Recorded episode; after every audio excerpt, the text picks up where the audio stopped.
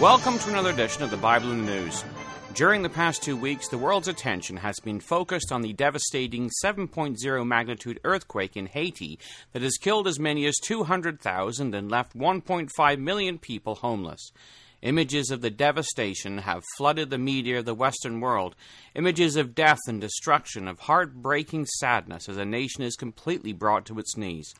A huge humanitarian relief effort has been organized as the world grapples to contemplate the devastation that has gripped the poorest country in the Western Hemisphere and tries to make sense of it all, we turn to the Bible. Often people tend to subconsciously consider natural disasters as a kind of divine judgment against specific victims. Christ was presented with a similar notion, and his response is recorded for us in Luke chapter 13, verses 1 to 5. There were present at that season some that told him of the Galileans, whose blood Pilate had mingled with their sacrifices. And Jesus answering said unto them, Suppose ye that these Galileans were sinners above all the Galileans, because they suffered such things? I tell you, nay. But except ye repent, ye shall likewise perish. Or those eighteen upon whom the tower of Siloam fell and slew them, think ye that they were sinners above all men that dwell in Jerusalem? I tell you, no. But except ye repent, ye shall likewise perish.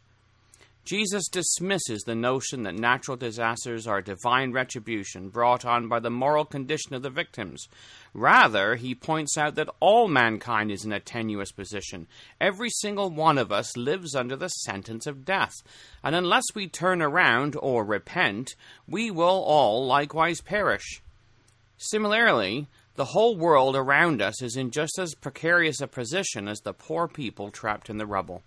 Haiti's need is immediate, but this natural disaster brings into focus the frailty of human life and how much devastation there is around us every day.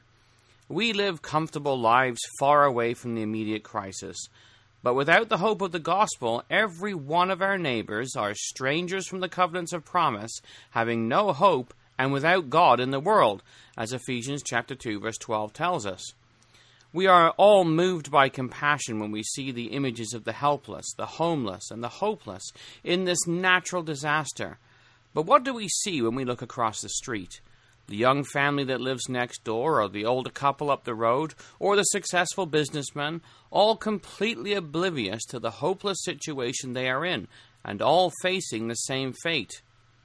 One of the notable events in the Haitian disaster is the lack of official help due to the complete destruction of hospitals and government infrastructure. Injured, dead, and dying, lying on the streets together. Often, the people wandering around on the street are the only hope the victims have. If there was an earthquake in our neighborhood and we were all safely de- delivered, yet no government help could reach those around us, would we not jump in and deliver our neighbors from certain death? No doubt we would be certainly moved by compassion.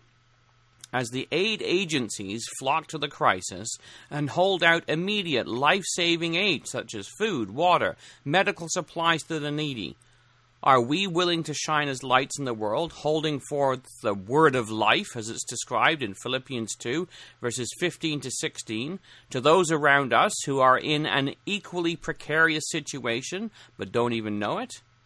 As rescue crews rush to the rubble to extract those who are not able to save themselves, buried alive, do we rush to save those around us who are living under the imminent death sentence? Do we view our role and mission with the same importance? Or are we unresponsive and un- indifferent to the fate of the families, young and old, who live all around us? We may be the only eternal relief agency available to them, the only source of the water of life and the bread from heaven. What are we going to do to ensure the aid we have at our disposal is delivered to those desperately in need?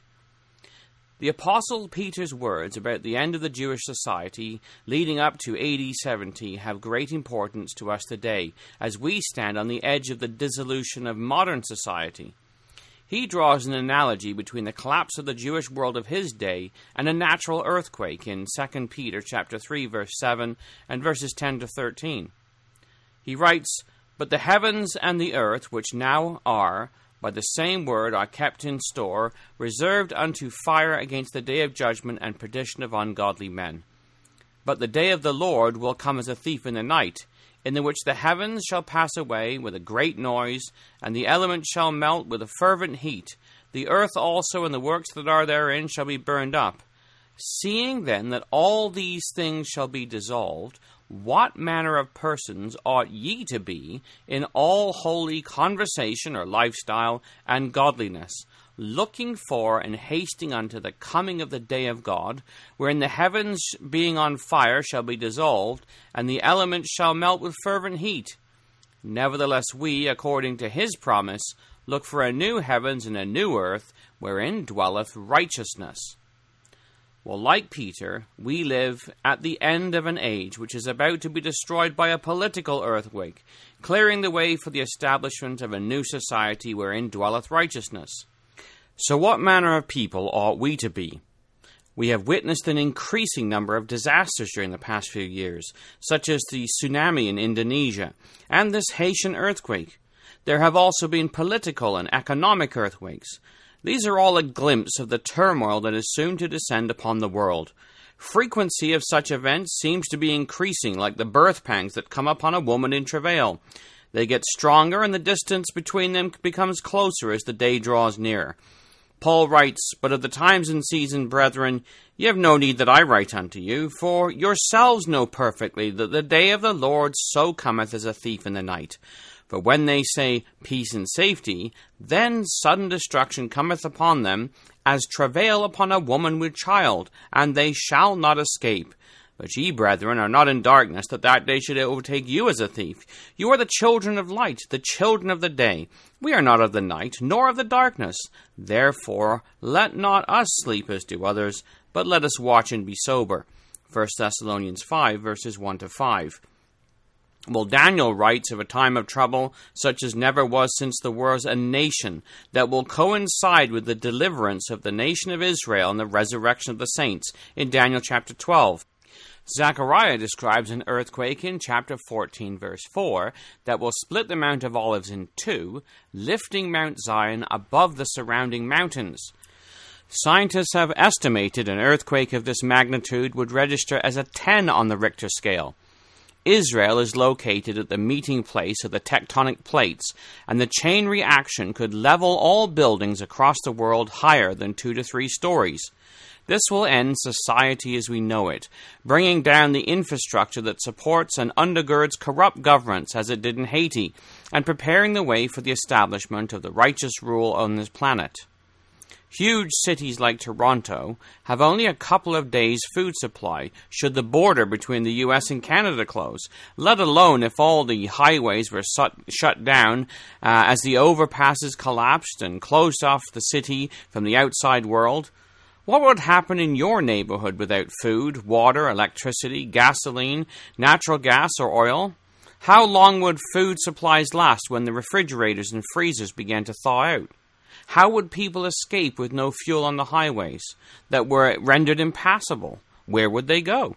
It will not be long before the apocalyptic images that we see in Haiti will be repeated and magnified all over the world. We know this is coming, along with terrible battles such as Armageddon. Well, how will your neighbors fare? How about the people you work with or go to school with? If we knew in advance of the impending disaster in Haiti, surely we would have warned the citizens to get out of their homes. We are fully aware of the coming disaster on a far greater magnitude. So, what are we going to do about it? If we truly have compassion or love for our neighbors, we are bound to warn them about the situation the world is about to be plunged into and extend to them the invitation of the gospel, the good news of the kingdom of God, which is able to make them wise unto salvation. As people around the world ask the question, why? Let us give them no reason to ask of us why we didn't warn them of the coming apocalypse the world is about to face. Like Noah's day, we don't expect a huge response.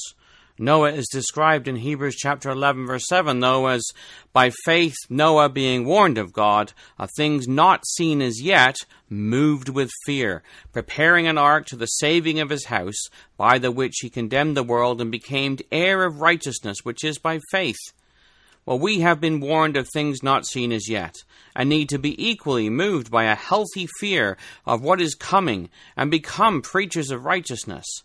The same way God is long suffering to usward, not willing that any should perish, but that all should come to repentance, neither should we be.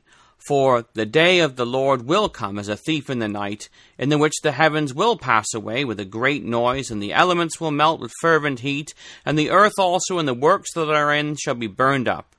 While the earth will not be literally destroyed, as described in 1 Peter 3 verses 9 to 10, corrupt society as we know it will be dissolved.